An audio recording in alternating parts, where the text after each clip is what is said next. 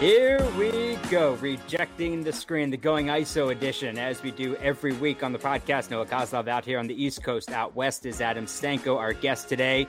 Nat Butler, the future Hall of Fame photographer of the NBA, has been around the league, photographing the league for 30 plus years. And we're going to get into not just the memorable shots, but memorable moments, but things that go into a photographer's job that you may not ever have thought of.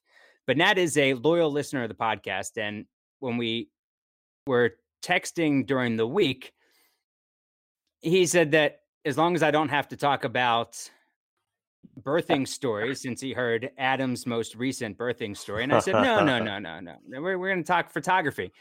So Nat, let's start with birthing stories. any, any, any, anything, anything that is on par with, with Adam actually taking his newborn out a few weeks ago? Um, you know what? That was pretty pretty incredible. Um, even more incredible, I want to say, when you were pulling up to pick up, that you recognized the security guard, or he recognized you from, from which, which Ray, pretty, Ray the guard. Pretty, yes, yes. Pretty funny. It's awesome. Uh, my uh, my uh, eldest daughter, wife goes into labor. We hail a cab. I was living in New York at the time so the the cabbie's freaking out, driving a million miles an hour downtown to St. Vincent's Hospital, and he cuts off a few cars. The next red light, people get out of the car and want to fight with the cab driver for him cutting them off. It's like I'm like, can we please just get to the hospital? You know.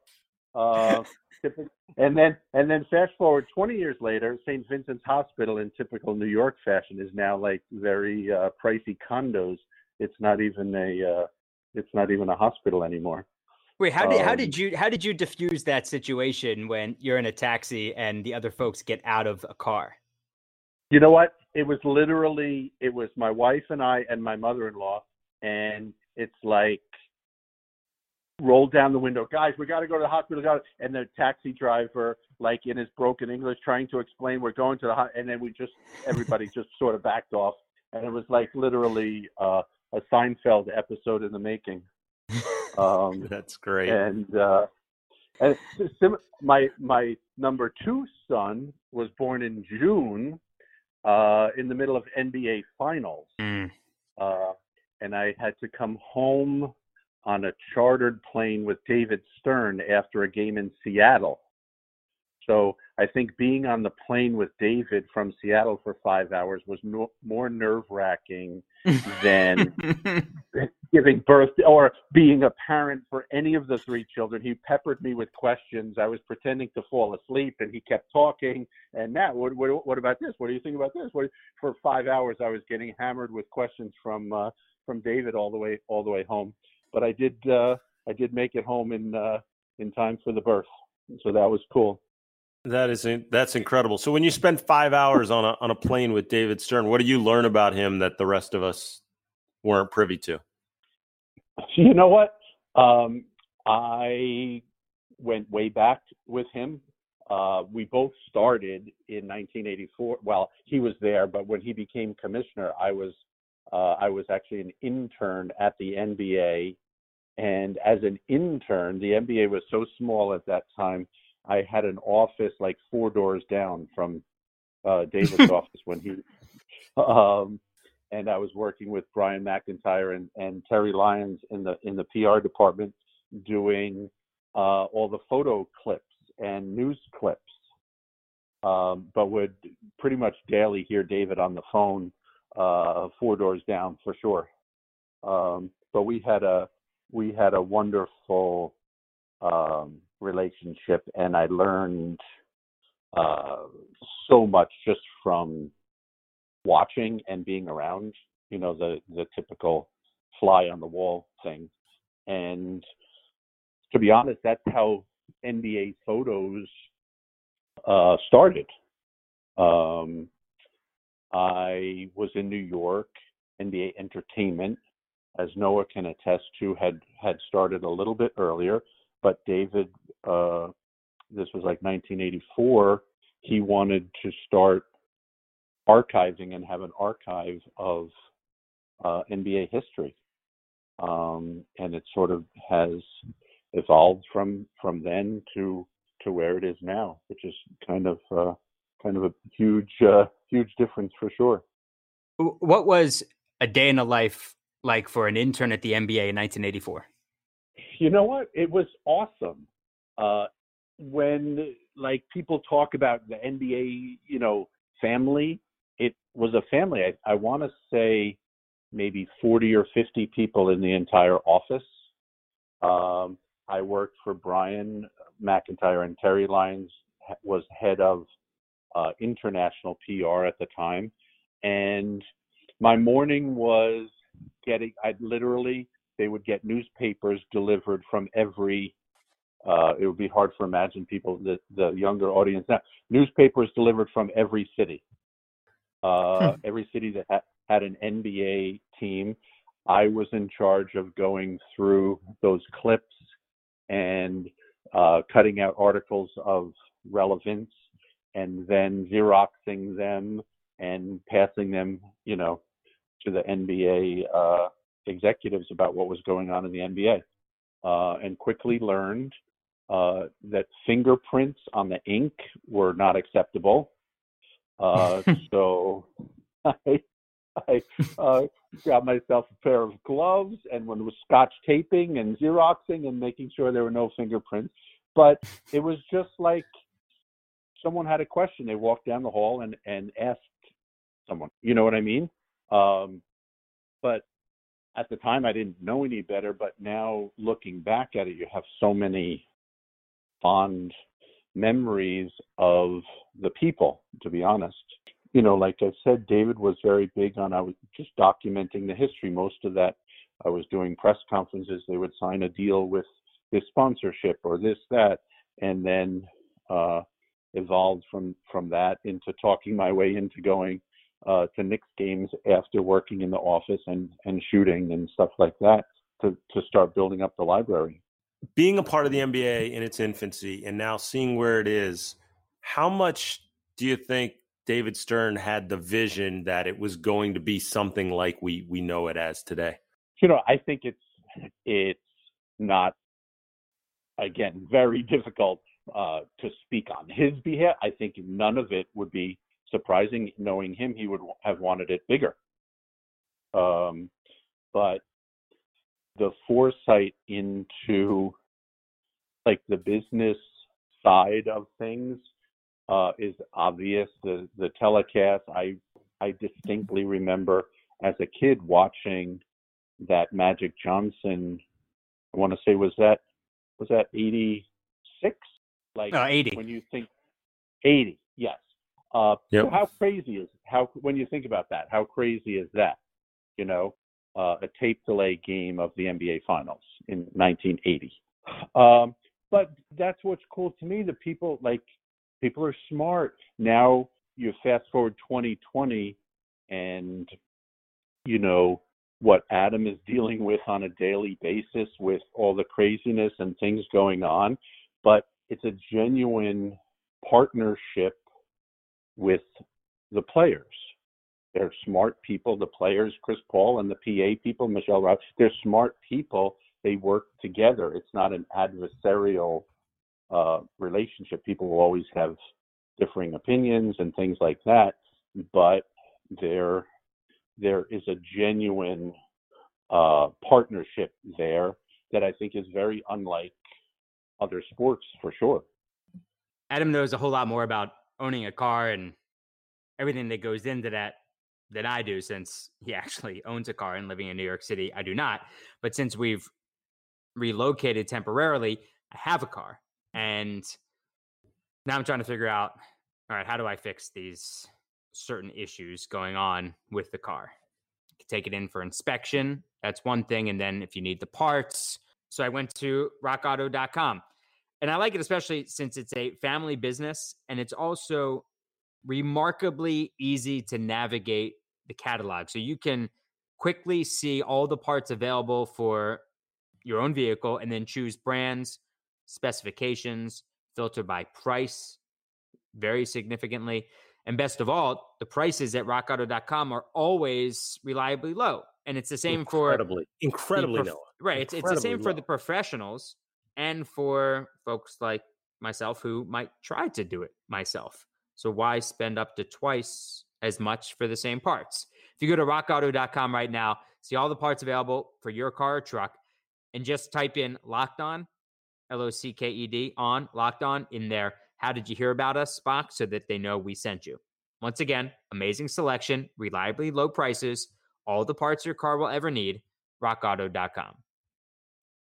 Do you have any memories of any early celebratory moments in the office with just so few people involving David Stern?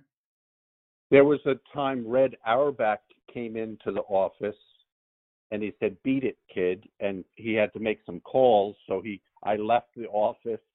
He sat, he sat in the chair, lit up a cigar, and was making some calls. I went back. I'm like trying to make busy work. I kept peeking in, and he fell asleep at at my desk. It was kind of funny. I thought, I'm not going to wake him up. Um, but things like you know um, things like that, and and like I said, it was it was very very much, and still to a certain extent uh, today. Um, like I said, a family, someone's mm-hmm. birthday, you would you would go out uh, for a drink after work. Someone had a baby, you would like it was acknowledged. You know, it was a very, very uh, fun time for sure. So then, were you around when Red woke up? Uh, I think I had disappeared, and uh, like the the the funny thing was with that story like then he he laughed at maybe had some meetings whatever. So i'm sitting in the office and everyone kept popping their head in the entire rest of the day. Now what's going on in here? It smells like cigar smoke. Um it was just uh just funny. Time like i was like it's it's just funny. I'm like 19 years old 20 years old. I'm not telling red auerbach uh what to do anything. I'm just right. happy to be uh happy to be in the same building. Now your disposition, who you are as a person, and as one of just the uh, true gentlemen that I've met in this business. We met when I was an intern in 2003, and immediately I remember being at a, a New York Liberty game, and I was with I think, and Denise Albert was a reporter. Mario Porporino was doing camera, and you were sh- and you were shooting, and okay. and you said and you and you said to me, "Hey, like, why don't you get a stand up in, you know, for for your reel?" And you just just treated me with just open arms right away. Was was your disposition as a person like that before you started at the NBA as an intern in '84, or is it something about being part of that family early on that moved you in that direction? You know what? That's a great question. It without like being cheesy. I think it you it has always been there. Had to do with my uh, upbringing and my parents, my grandparents, and that kind of uh, thing. Uh, and I'm happy to hear uh, your recollection of that story because, to be honest, um, oftentimes, you know, at a game, people want to come up and talk and introduce themselves and everything, which is great. But at a game, sometimes I'm not too friendly. Like I, I, I literally have game face going on, even if it's warm ups or whatever, because it's, it's it's difficult. Somebody from their office comes down and hey, they're they're going to a, a Knicks game or or a, a Nets game in Brooklyn and they want to talk, and I'm like, I can't really, I can't really talk. I'm working now, you know. Uh, so I, it is tricky because I don't want to be, I don't want someone to get a the wrong impression and say, wow, he was not too friendly kind of guy, you know. Um, but I think, you know, it's just sort of, uh, sort of who I am, and I appreciate those those kind words, and I and I do uh, I owe that to my parents. There's no doubt about that.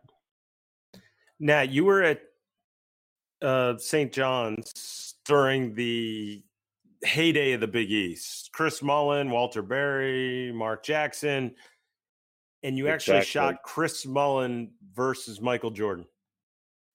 What are your recollections um, of that game?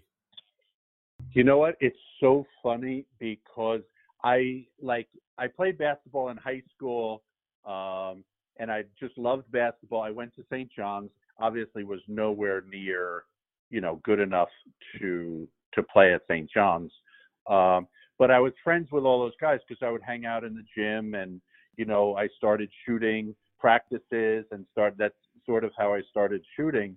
Um, and the the crazy thing is, is that from that game, I have a couple of bad photos uh, from Hmm. that game, and very, very little uh, of MJ because I was focused on Chris the whole time.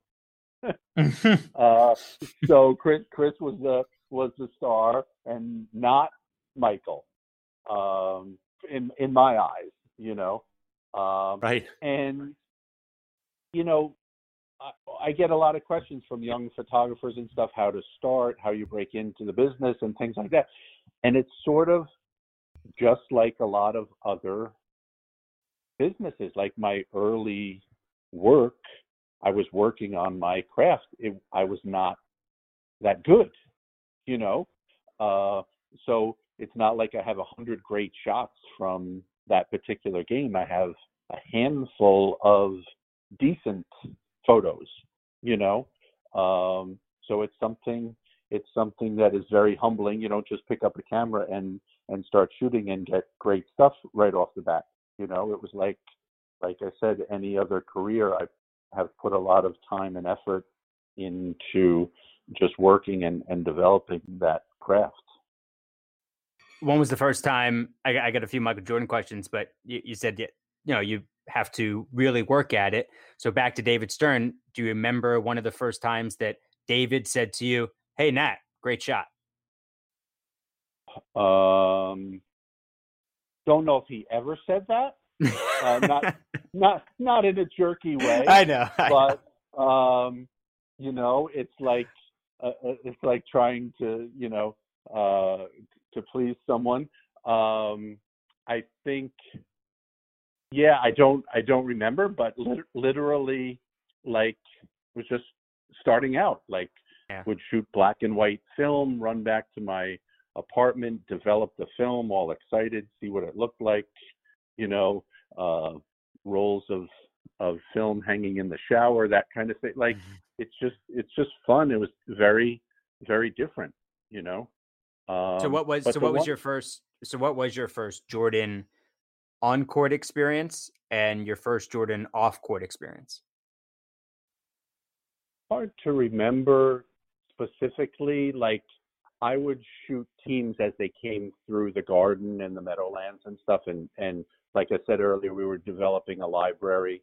Uh, andy bernstein was shooting out in la clippers lakers i started doing a similar thing in new york with with uh, you know nets were in jersey at that time and then Knicks at the garden shooting visiting teams coming through you know uh, but uh, i remember you know, crazy Jordan moments at the Garden. Um, that even now, some of those shots are not great per se, uh, but people are freaking out because of what sneakers he was wearing. You know, Mm. uh, I shot him when he went on the Letterman show, unveiling the, you know, the band uh, Jordan ones, uh, and that became a huge uh, that became a huge deal. It was a big deal at the time, but then even later, you know, all the sneakerheads and people look back at those at those times about, you know, what the what the sneakers looked like and things like that. Um, so I was very very fortunate to, you know, just sort of be around a lot of great moments uh, over over the years like that. The Locked On Podcast Network stands against racism and social injustice, and that's why we, the hosts, are making personal donations to local and national organizations that are fighting for change. And in the month of June, Locked On is matching the total of all host donations up to an additional $10,000. To make your own donation along with us, please visit lockedonpodcasts.com slash Black Lives Matter. No, I'm going to stop this for a second before we get back to to Nat. I might just go run. You know, I'm, I record this in my garage. I might run back inside and and grab myself a Built Bar. I I cannot stop eating these things. Yes, they're protein bars, but they taste like candy bars. And I've I've talked about it a ton on the podcast. You've talked about it because you've been throwing yours in the fridge, which I think is a great idea. But We're Thank talking you. about 16 incredible flavors. They're all covered in real chocolate. You got your your flavors that are nut flavors, then you have ones that are the nut free flavors, but they're soft, easy to chew. They taste so good. But the best part is, as great as they taste, I don't know how these guys do it, but if you're a health conscious guy like me, Noah, and you know how how I am about my uh, physical fitness, Yeah, you you just Um, rolled you just rolled up your left sleeve of your t-shirt too, just to show me how serious you are about your fitness. Yeah, well, that has to do more. That's that's more to do with the fact that it's in the upper 90s here, and this garage is starting to get pretty hot at this at this point. Uh, but but that being said, I look good clearly, and uh, the thing about built bars is that you can actually lose or maintain weight while eating these things, in spite of the fact that they're delicious. Because you take one like peanut butter brownie, 20 grams of protein, Noah, three grams of sugar. Three grams of sugar is nothing. Not- Mint brownie, which you know how I I love the mint brownie one.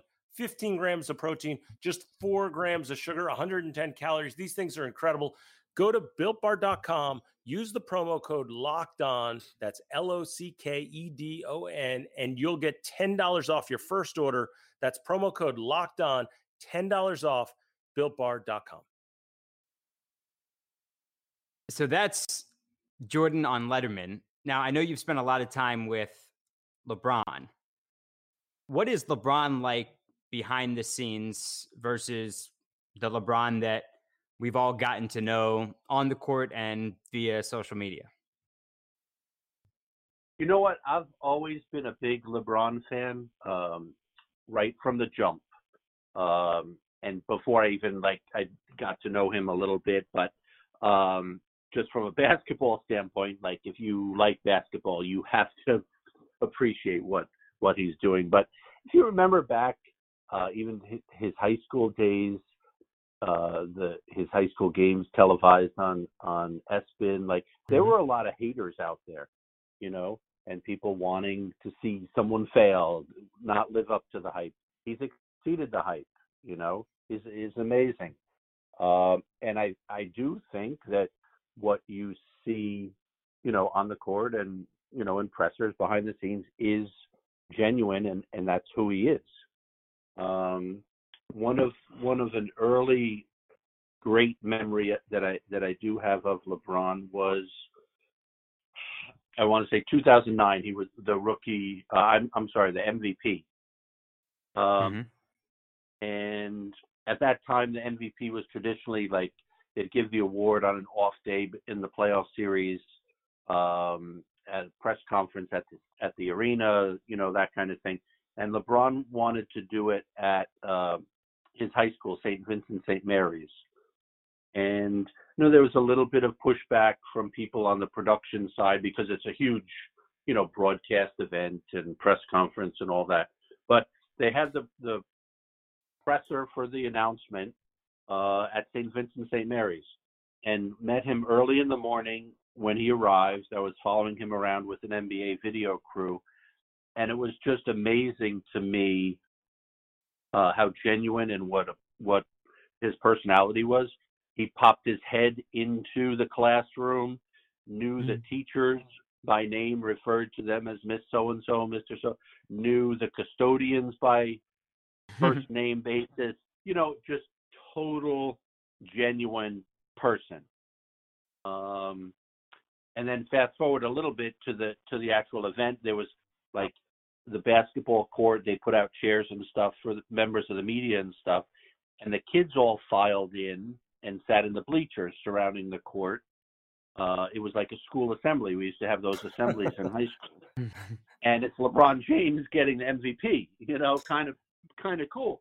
But his speech was so uh, so genuine and and so much from the heart. Like he was he was talking about you know six years ago. I was sitting where you guys are sitting. Follow your dreams. Work hard in school. Whatever your passion is, follow your passion. Like, and it was just remarkable to me how genuine it was and then in an emotional moment to be able to articulate that you know i'm the king of doing a podcast or something and then realizing all the things i should have said or didn't say this didn't like he's speaking from the heart and I'm bawling my eyes and I hold the camera up to cover myself because I don't want people seeing me crying. Uh, it was just really, really remarkable, you know, and it speaks to who who he is, and he's carried that through. Like he's in year 17 or 18 now, whatever it is. It's remarkable, you know. You took that. You took that famous picture of LeBron sitting on that wooden bench in his locker room, which uh, is so iconic and speaks to the time and the place where where LeBron was at, at that point in time. That it's it's certainly memorable. I know. I, you know what? And that quote. was cool too. That was cool too because what we do, you know, for the for the you know, again, documenting NBA history. We'll cover a press conference with MVP, whatever. But then we do, as part of the day, do like a formal portrait. The commissioner, you know, there are some sponsors involved, handing off the trophy on a backdrop, you know. Uh, and I and and we did that, and and then I'm like, we have to do something like in context, not just a gray, you know, or back backdrop or some. And we were right next to the locker room, and he took us into his high school locker room, wood, wooden bench, just like we've all been there. The lockers there. Mm-hmm. It was a Saint Vincent Saint Mary logo, and then he goes, "Look up on the wall there," and it was where he and Mav uh, and all his high school friends had had uh, autographed the wall. Hmm. And they're smart enough to not paint over it; it's still there. Uh, and it's just cool. Like how many of us have great high school memories, you know? And this guy six years ago was winning a championship in high school, and now, you know, he's the best player on the planet, winning NBA, NBA MVP. It's very very cool for me personally. It's awesome, awesome story. I sort of on the flip side of that, you had a quote in which you said, I've been doing this for a long time. And a lot of the guys, even if they don't know my name, I'm genuinely friends with a lot of guys but other guys know me and they know I'll never put them in a bad light. So it it led me to believe, and, and you bring up that example with LeBron and knowing him for a long time. Um, there's fights on the floor, there's arguments with coaches, there's guys pouting, and that stuff could show up instantaneously on social media whenever you take a picture. So how do you avoid not putting guys in a bad light? You know, that's a good question. It's a it is a judgment call at times. You know, um, I do have a job to do. I'm there to document what's going on. Um, I do have a little advantage. I'm I'm taking photos. There's no audio. You know, uh, with people dropping f bombs or in the heat of the moment or something. But in terms of like player spats and and the intensity of the, I personally love that stuff. That these these guys didn't get to where they are by you know rolling over and not being competitive and not having heated moments with teammates, coaches, whatever. That's who, who make what makes them who they are. You know, so it's a little you know if it's a public area, uh, I document it. If it's something you know real back of house that maybe I shouldn't even be there to begin with or something. I um, have a little more leeway, you know. Um, I have a personal thing uh, that I just don't like shooting guys eating. You know, guys have different routines before a game. It's mm-hmm. just sort of my my thing. You know, uh, a guy eating some chicken fingers before a game, and then he goes two for twelve, and they're like, "What was he doing? He wasn't taking care of his body." Whatever. That's none of my business. You know uh, at the Garden. They send the ball boys into Penn Station, and you'd be shocked at what uh, what guys are eating and things. It's just not things like that are just a judgment call. But if it if it in the context of a game or or something, um, those are powerful moments. You know, it is tough. Um, it is tough at times to make a judgment call. You know, um, I was a huge Tim Duncan fan and he lost to OKC in the playoffs. Do I follow Tim Duncan walking off the court, or do I follow Kevin Durant was with OKC at the time? Do I get like a dejection, Tim Duncan his last game ever, or do I follow Durant going to the finals like excited? You know, those are those are tough calls, and you just sort of have to go with it and not look back. What did you do there?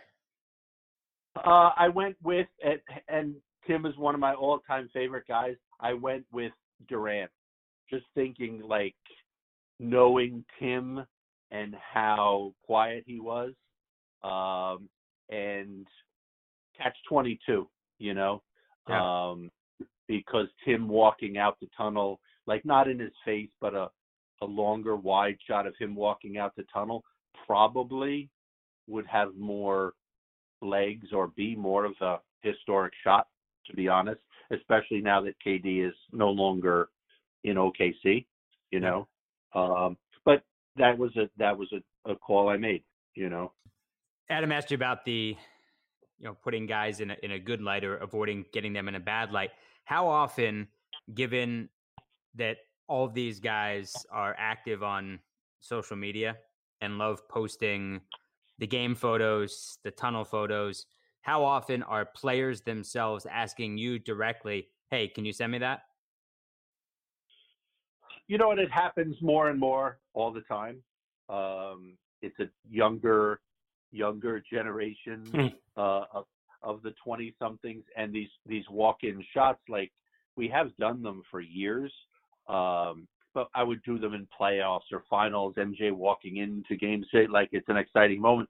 But typically now we do them, you know, pretty much every every game, um, and it's it gives the guys uh, an opportunity to you know show their style. It's a little bit of a red carpet thing. They are well aware of it, you know. Mm-hmm. Uh, and you get a text or something and say, "Hey, uh, you, I'll be there in ten minutes," you know, something like that. it's like, okay, uh, it's it's kind of fun, and you do get a get a you know a sense. Some guys aren't into it at all, so I don't bother them. You know, it, so it's more of like almost working together uh, with them to to make it make it you know make everybody look good.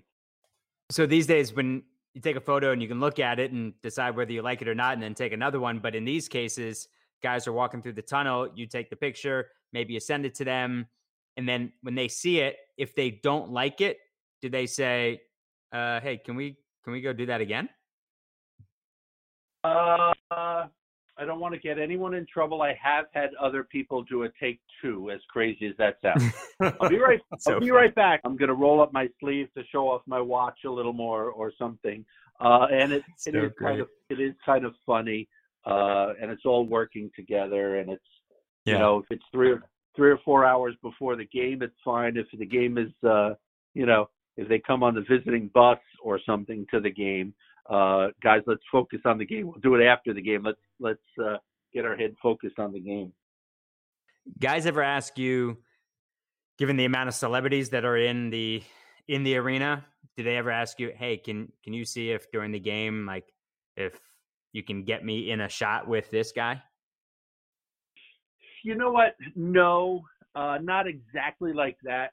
A lot of the guys are, are huge uh, soccer fans, and if mm. there's a soccer player, I have to be honest, I am not. I might yeah, not recognize. I might not recognize them, you know. Uh, but they're like, "Hey, so and so's here. Can we do a quick picture?" You know, before the game, or grab him after the game. I want to do. You know, I think the jersey exchange thing is kind of cool.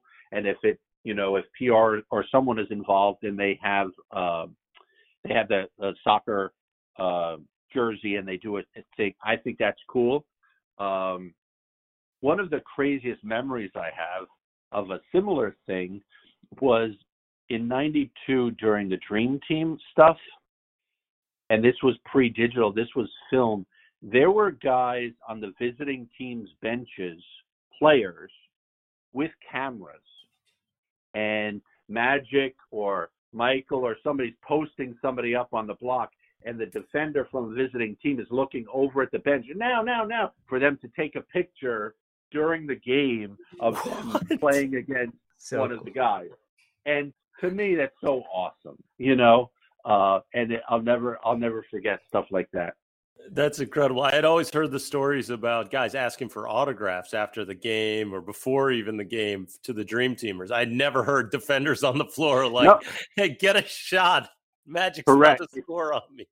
It's so like Magic is posting up. You know, guys got the one hand, you know, in the in the back, looking over at the bench. Now, now, like to take the photo. It's so great, uh, and that that they have hopefully have a great photo. Dad or Grandpa played against Magic Johnson. You know. Uh, what's uh, other than that? What's your favorite Dream Team memory?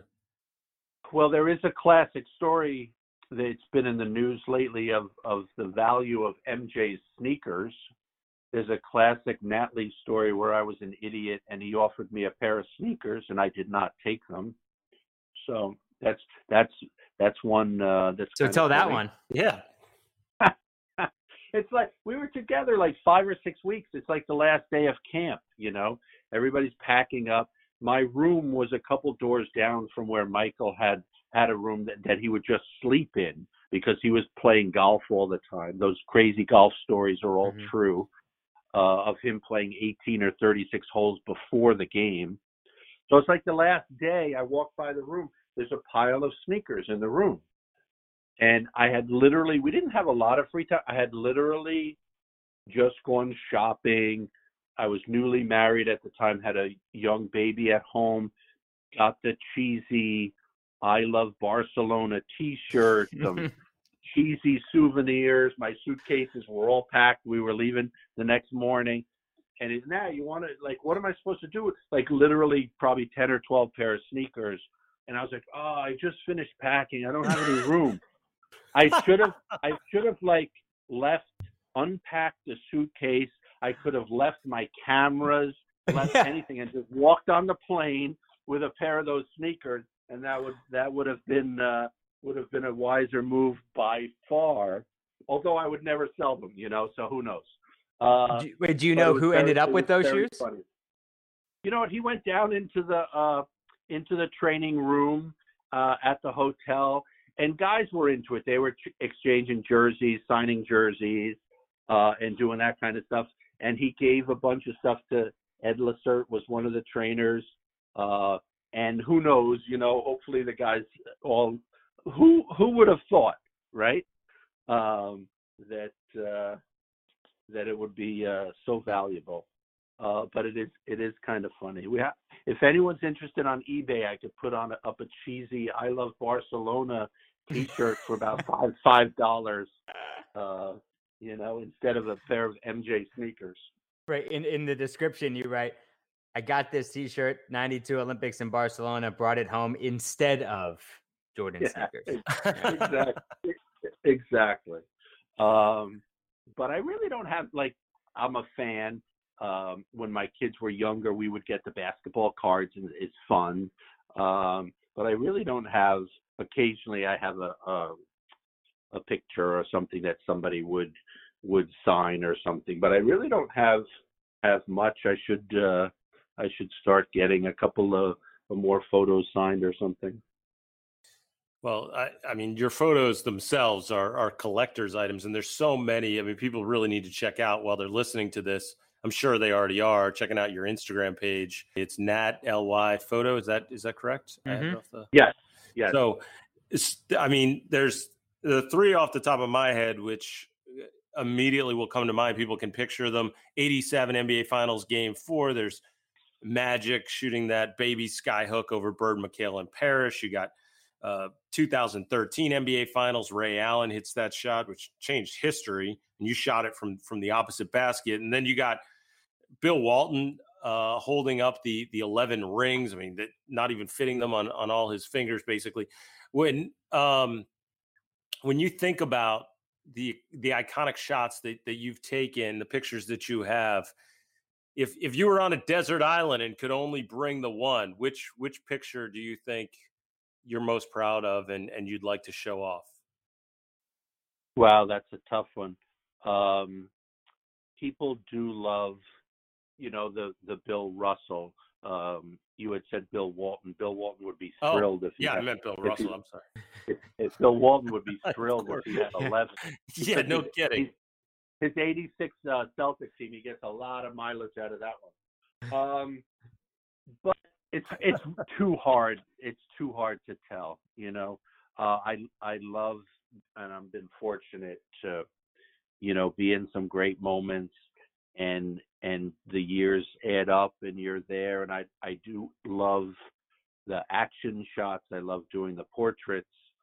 I love doing you know, the more journalistic, like the guys with their knees taped up, the feet in the ice buckets after a big game, like all of that stuff. I I still get jazzed up about be seeing that and and shooting that stuff, you know, because I think it's it's so cool to just realize how hard the guys work to do what they're doing. I think the fans love, you know, we talked about those walk-in shots before. The fans love to see the guys just be normal people, you know, uh, and the combination of all those different elements, you know, from coming into the arena, the pregame taping, the game stuff to postgame to this and that, the championship moments of the champagne spraying around everywhere, you know. Um, it's it's just it's it's way too difficult. Uh, it's like having being asked, you know, which one of your kids is your favorite kids. You know, depends on the day. It's the right answer, right? exactly. That's that's, exactly. that's that's the right answer. Which ones do you have hung up at home? You know what? I uh, I have recently started uh, like trading people prints. Like someone would want one of my. I don't want my prints hanging up in the house. You know, uh, so I will trade. Um, I will trade people's uh, a print for someone. I have a couple of crazy old photos from you know when I assisted some of the Sports Illustrated photographers. I do have that uh, Ali over Liston hmm. um, hmm. print. Um, the Heinz Kluetmeier, the Michael Phelps when he the underwater camera when he touched by two hundredths of a second or something like that. You know, mm-hmm. uh, so it, it is fun to have you know my colleagues' uh, photos hanging up. I don't I, I don't want to have any of mine hanging up. But you you mentioned right. the the Ali over Liston, uh, standing over Liston, the the Michael Phelps underwater camera. You've been doing basketball for all these years. What's the other if you if you were on assignment for another sporting event, what would you want to photograph? You know what? I used to love. I have not done it lately because of uh, I don't really have have much time with NBA, Olympics, W in the summer. Uh, I used to love photographing tennis, hmm. um, and like photographing Federer or some. It was just like beautiful to watch yeah. uh, run around the court. I would love to photograph Serena playing tennis. Um, I have not done, you know, I think, you know, I'm dating myself a little bit, but have shot McEnroe Connors, Chrissie Evert, Martina, like, you know, hmm. 15, 15 years ago, 20 years ago, maybe. Um, but I think the athleticism uh, of the of the tennis players just lends itself to beautiful photography. You know, you see like the the you know the the light changes when it goes if a day match goes late you know uh the clay at Roland Garros for the French Open is beautiful. Wimbledon would be beautiful. Like that would be that would be on my bucket list. Okay. You know, I'm curious now when when you're sitting courtside and you have this unbelievable view of the action and you're seeing the NBA game just from an entirely different perspective. And obviously you have your job to do to shoot. But is there something that you're even amazed by or that you notice that you realize that that most fans just have no clue about? You know what? Typically, I think in sport, like basketball translates very well to TV and things, but when you're there, the speed of things is remarkable. Uh, we all know that that basketball is probably the greatest athletes. They're you know, running, jumping, doing their thing. But the speed in which it happens is really remarkable. Um, and and you don't get that sense of things on on television, you know. Mm-hmm. Uh, and the you know, going back a bit to someone like shooting Shaq, like Shaq like his footwork was amazing his power was amazing he, the speed when he did a drop step turn. He wasn't doing it in slow motion. You combine all of those factors, you know, similarly to someone like LeBron, who is big, strong, fast, quick, all of those superlatives, whatever you want to say, you know, uh, and it's it's remarkable. Um, someone like, and it's just every game has a different, you know, you go from Kyrie's handles or Iverson, what what he used to do, or Steph's, you know, Steph Curry's warm up routine where you watch him drill four shots in a row from you know sitting on the bench or mid court or something. It's it's it's crazy. You you talk about the speed, Nat, and and I know we've talked about it before, where it's not like a a newspaper photographer that is just firing off shots one right after the other, boom, boom, boom, boom, boom. That it is a, a quality over quantity thing, so that you might only get the one shot at it. Can you mm.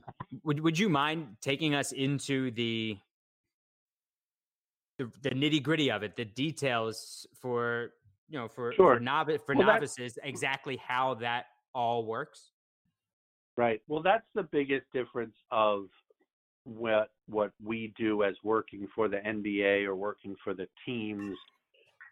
We use different equipment. We're using strobe lights, which we used to have to put up in the ceiling before after before every game and then take them down afterwards. Now every arena pretty much has them, but it is much more complex than the average person realizes. Like typically a 7:30 game, I'm at the arena at two o'clock you know, uh, setting up cameras and testing things. Um, we shoot, it's called tethered, where the cameras are literally wired. Um, they all go when you're, you know, you're used to seeing a game on TV. They're like, let's go to Secaucus, let's go look at a review. All of our cameras are tethered and wired, and they go directly into the hub uh, for NBA entertainment in Secaucus. Okay. So as you know, these arenas are. There was a hockey game the night before. There's a concert the night before. You, it changes every day, so you have to do that every single game prior to every single game, and then take it down after every game. Um, and it, it it it does require a lot of time and effort. And then the game itself, when you're using the, you know, we call them strobes. The you can't, you know, do boom boom boom boom boom you're shooting one you're clicking the shutter once every four to five seconds at the most you know? So you it does become a mental um a mental thing and and a, a almost a little zen like where you have to you know anticipate the moment because if you see the moment through the lens then it's already too late you know? Uh right. so all of all of that uh goes into it and to me it keeps you know i love the technology it keeps keeps us uh keeps us on our toes keeps us interested um and it there's just always something something new out there you know we literally we press the button and it goes to Secaucus. They have an editor there. There could be a social media person there. And after two minutes, they get the picture three to four seconds after I press the button, and then it's up on NBA Instagram, and NBA Twitter to 30 or 40 million people in a minute. You know, uh, it's kind of crazy. Yeah, gone are the days of the photo runners grabbing the uh, film uh, exactly. and, and running it back. Oh, I I started when I was at Sports Illustrated. I, that was part of my job. I would right. be running uh, at a boxing. I would be at a Mike Tyson fight, literally under the ring, reloading cameras, handing cameras to the photographer, gathering film at the end of the game, at the end of the match, uh, and running to the airport, running to a lab. You know, uh, very very different times we're in now, and it, it's cool. It's it's it's uh, progress. Yeah. So, what is next on the technology end for in arena photography for someone like yourself, so that it doesn't have to be one click every four seconds. You know, um, good question. There's always, I will always be like a little old school where I want quality. You know, um, when digital first came out, I stuck with film as long as possible because it, the initial quality of digital was was bad. You know, on a iPhone now has a better file than our first digital cameras in you know the year 2000 that cost $15,000 for a camera. Um, an iPhone has a better file now, you know. Um, so there's always advances in technology. NBA, there's some advancements with what they're doing with the lighting in the arenas, which I think lends itself to cool photography. If you remember, like the famous Jordan picture um, of the where in Utah where he hit the game winner, but the crowd is all lit. You see the mm-hmm. expression mm-hmm. of the crowd. Awesome uh, photo, not my picture, um, but awesome picture. And then you can go to some place like Madison Square Garden, or I do things in in Brooklyn at Barclays where the background goes totally dark and it makes it more of like a theatrical stage kind of situation. Mm-hmm. those photos I love too that have a great feel to them, you know. Um, so there's always, you know, there's always a better mousetrap. I'm always pushing the envelope to try to, you know, take it take it to the next step and direction, wh- however that may lead me. Well, speaking of where that's going to lead you, uh, the rest of us don't know what's happening necessarily with some of the details of this Orlando bubble. So, I guess two part question for me. One, are you going to be involved in what's taking place in Orlando? And two, if you are, how do you strategize for for shooting an event with with no fans and and trying to figure all that stuff out? You know what? I like everyone else. I'm a fan. Uh, I don't really have any, you know, crazy inside information. I I wake up, I read uh, I read things. I'm waiting for the next Woj bomb on something that's going to happen, whatever. Mm-hmm. Uh, I'm hoping. Uh, I'm hoping to be involved. I'd really love to be involved. Um, I think it's going to be an exciting time. I personally, I do like things changing. Like I am old school about like the integrity of the product, integrity of the game, but um, this will be a totally different uh, experience, you know. And I know you guys you guys did a podcast. I can't remember his name, but he was on who had a like a production type background. Um, I think ESPN is will Turner will do a fantastic job. They're dying to test out uh, you know different robotic kind of cameras. Um, and I think the the fan experience at home sitting on the couch is going to be amazing. You know, for those of us, uh, if I'm at the arena, I think that will be very different. You know, for the for even the players, you know, um, it will be, you know, I think it will take some some getting used to for them especially. Um, I don't know the the configuration of a court. I don't think they're going to have courts with, you know, empty seats behind them. Why would you why would you do that? Like do they have you know a curtain or a big monitor showing other things? Like I I don't know, but I along like everyone else are really curious to see how it how it shakes out. So capturing that will be a memory and and on that front we hear a lot nowadays, especially Noah and I, as, as parents, try to remind ourselves, hey, there's times where it's put the phone down. You don't need a picture of every smile, every cute thing Eden's doing, or or my kids are running around doing. And I'm curious how you find that balance. It's your job at a game, sure, to to shoot everything, and you're uh, you're you're collecting history for the next generation, but but when you're not at a game, how do you find the balance of still capturing these perfect moments and and whether it be behind the camera or or catching it with your own eyes? Mm. You know what? Again, a, a great question because I then obviously when I'm at work, that's my job, so that's what I that's what I do. But then uh, I always have I do always have a little camera um, with me. Um, the phones now take great photos. Um, when I'm with the family, like I try to you know, we're driving somewhere. Hey, kids, look up, look around you. Don't look down at your phone. I never take any landscape photos. We do a family trip to the national parks. We go to the Grand Canyon. I'm not taking a picture of the Grand Canyon. It's never going to be good enough. I would rather have that memory at, in my in my mind. You know, um, you you document things as a parent, but it's not like trying to get a, an award for the best photo of the family trip or something. You know what I mean?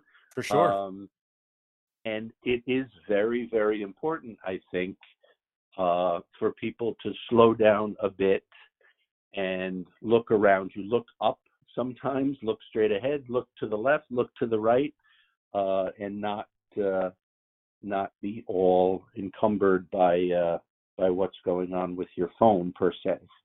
Um, having having said that, uh, with what's going on now in the world, uh, there have been ridiculously life changing, world altering photos and videos that have come out in the last couple of weeks. Everyone has a phone, everyone has a video camera, and to that end, that is remarkable to me, you know. Um, and that uh, there, there are literally the life and world altering events are now being documented. You don't have to be a professional photographer or a professional videographer to do that. Um, so it, that is that is a, a, huge plus of the technology. Certainly is. Um, before we ask you the rejecting the screen question, as we do with all of our guests, is there a an experience that you've had that has led to a photo of yourself where you're the one actually in the photo rather than taking the photo that stands out? You know what? It's a yes. The answer to that is is yes. I never, I have never gotten my picture taken with Magic Michael. I I probably will ask some people as maybe you get older and your career is winding down. I don't want to say I'm winding down. You become a little more sentimental. Um, but I, I do have the ultimate, um, and it was in 1993.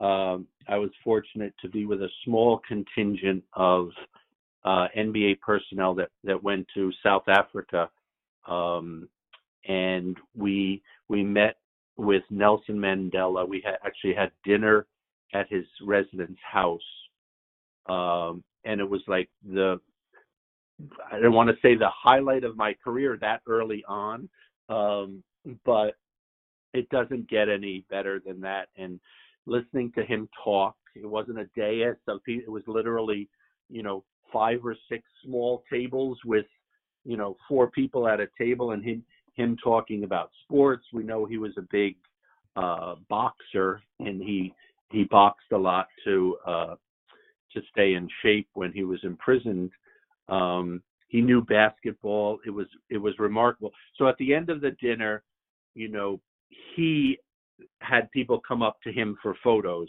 and so I grabbed my camera and I took people's picture with him. So that all finished, and he was like, well, "What about you?" And I'm like looking behind me, thinking there was another person. He goes, "No, no, no. You're you were working very hard. I want I, I want I want a picture with you." Wow. And I was like, okay, I'm in I'm in." I handed my camera to someone. I said, press this button. Hopefully, this was pre autofocus, pre everything. Uh, mm. And I have a picture of myself shaking hands uh, with Mr. Mandela. And like, it literally doesn't get any better than that. And that has been that that entire experience really was life altering. I pretty much go back once a year. Uh, I took my daughter on a trip when she was younger. She has since uh, she founded a nonprofit uh, organization that she runs now in Zambia, um, and it that was just like literally uh, a remarkable moment. Um, so after that, it was like, okay, I'm good. I don't need uh, I don't need my photo with anyone else, you know. Absolutely right, and and and being good in 1993. That's that's saying a lot. All right, so let's close right. with this, Nat. we always ask all of our guests the rejecting the screen question, since that's what the guys in the back of the bus used to talk about and say, all right, who do you want taking the last shot? But it can't be Jordan.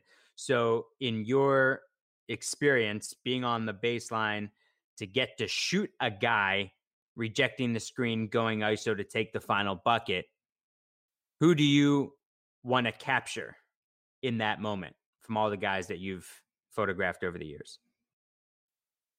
You know what? A, a crazy, crazy long list. But if it, I would go, if they have to create and shoot, not like a catch and shoot. Mm-hmm. I'd like to go. I'd like to go now with uh, with KD because I think with his size, he can go up over anyone whenever he wants. With his handle, he can create space. Um, and I'd like to see him. Uh, I'd like to see him do that sooner rather than later.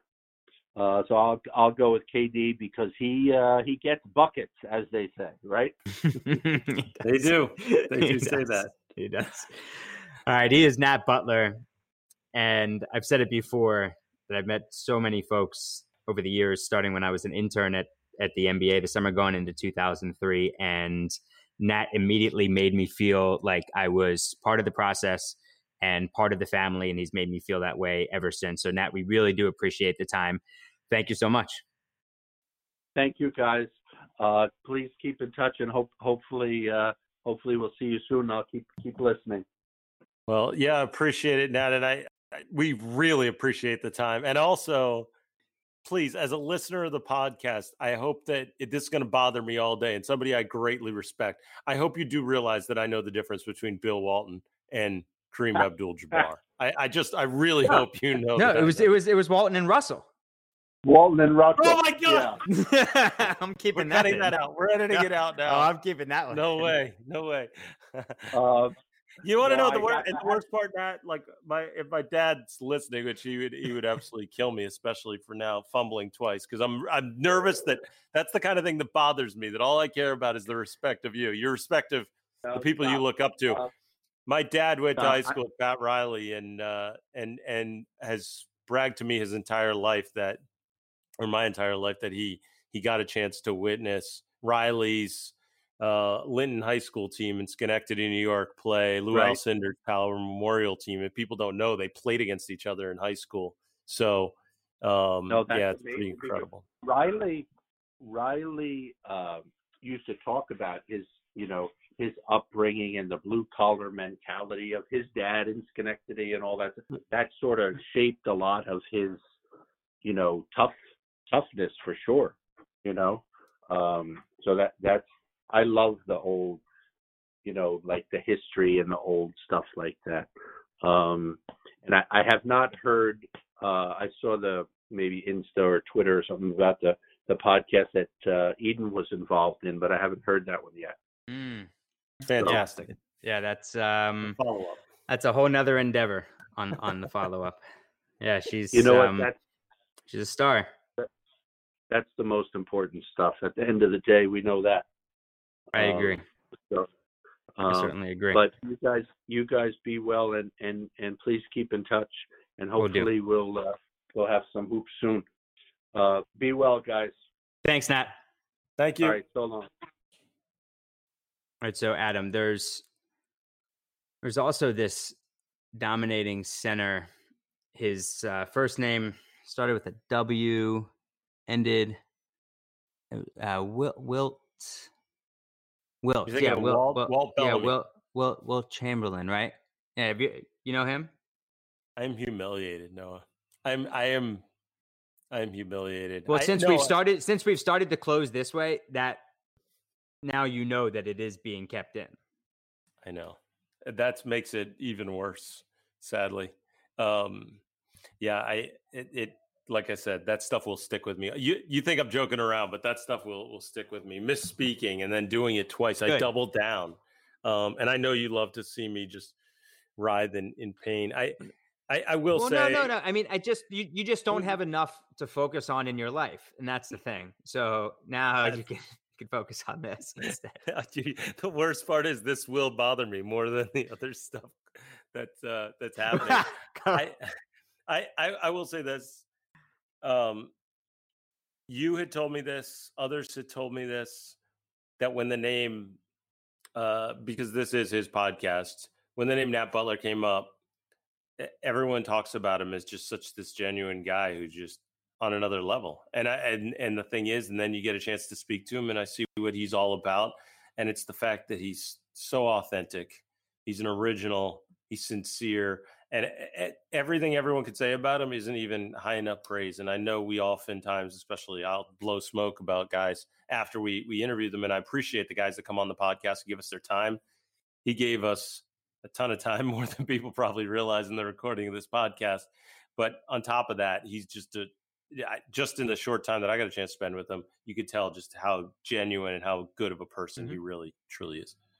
Yeah, he's a real gentleman. And anytime I see Nat, and it's not as often as I would like, but at the Garden or at Barclays a bunch, even if I'm not hungry, I'm still going into the dining room just to sit with Nat and chat, and I'll probably start eating something. But I, I truly enjoy all the time that I do spend with Nat and Instagram, Twitter, Nat N A T L Y photo on Instagram and Twitter, and you'll scroll through and you'll see some shots that you've seen forever, and then you'll say, "Oh, that guy? That's wow, legend, that. legend, legend." Like every great Jordan dunk, like that's Nats. It's unbelievable, unbelievable. Uh, so you can follow us on Instagram at rejecting underscore the underscore screen. Adams on Twitter at Naismith lives. I'm at Noah Coslov, C O S L O V. Lots going on on the Locked On Podcast Network. Hollinger and Duncan every Monday with John Hollinger and Nate Duncan. Also, Chad Ford's NBA Big Board, all things NBA draft looking back. And also now that we've got a date, we think mm. it might stand. Mm for this year's NBA draft. And we know that Sadiq Bey is Adams' guy, and he has been for a while, and he's staying in the draft. So make sure you're listening to Chad Ford's NBA Big Board. Locked on Fantasy Hoops with Josh Lloyd, Locked on NBA five days a week, and of course, your team every day on the Locked On Podcast Network. Adam, thanks, pal. You are the best.